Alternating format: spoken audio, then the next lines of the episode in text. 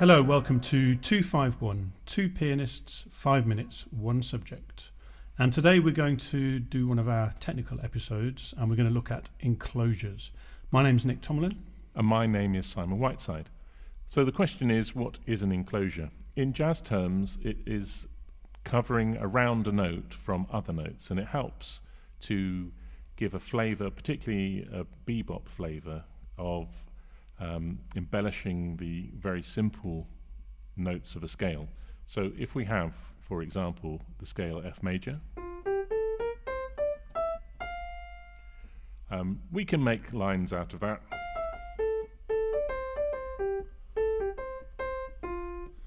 Um, but that doesn't sound particularly jazzy. But we could be uh, adding extra notes in around the key notes.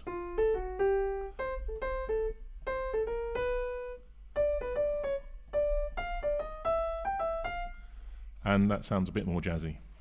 So the question is, how do they work?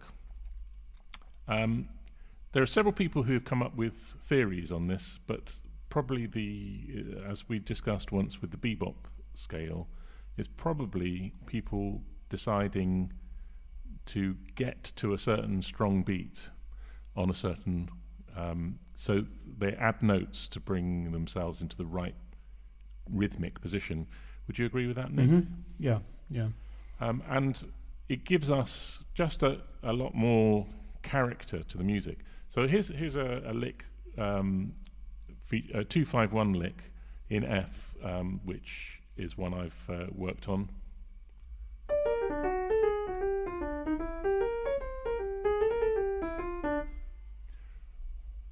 And really, that's just G minor, C7 and F6.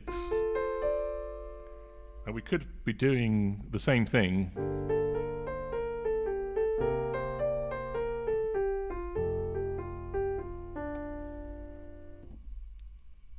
When we add enclosures, I mean, it's not exactly the same. We hit that uh, chord tone right on the mm. on the hmm. beat. Mm-hmm. And we can do it on major or minor. There's a sort of Bill Evansy one on a G minor. Uh, and we've, in fact, we've produced a, uh, a, a, worksheet for this, so we'll be um, putting that up when this episode is released. One way of practicing them is by taking the key tones of a chord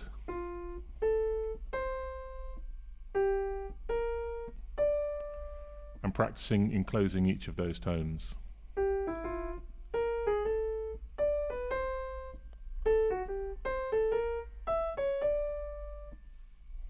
Have you got anything uh, to add to that, Nick? Uh, no, I think that's that's a pretty good.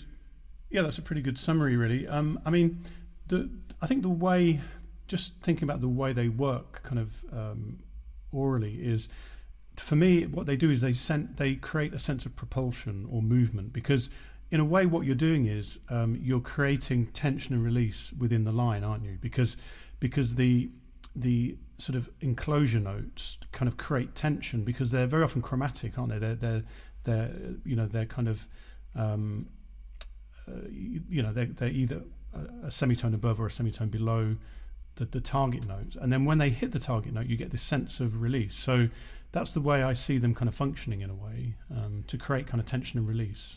Yeah, I think you're right, and I, I think the other point is that, for example, if you're on um, if you're on a chord for a long time, like on the tune um, uh, "Sweet Georgia Brown." Mm.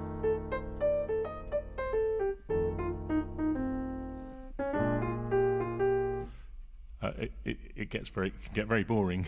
yeah. So yeah. if you're yeah it just gives you uh, extra, like you say, tensions which release on their way. Yeah, yeah, yeah. A sort of sense of movement, forward propulsion. I think. So. Well, that's a, a brief look at enclosures. My name's Simon Whiteside. Goodbye. And my name's Nick Tomlin. Goodbye.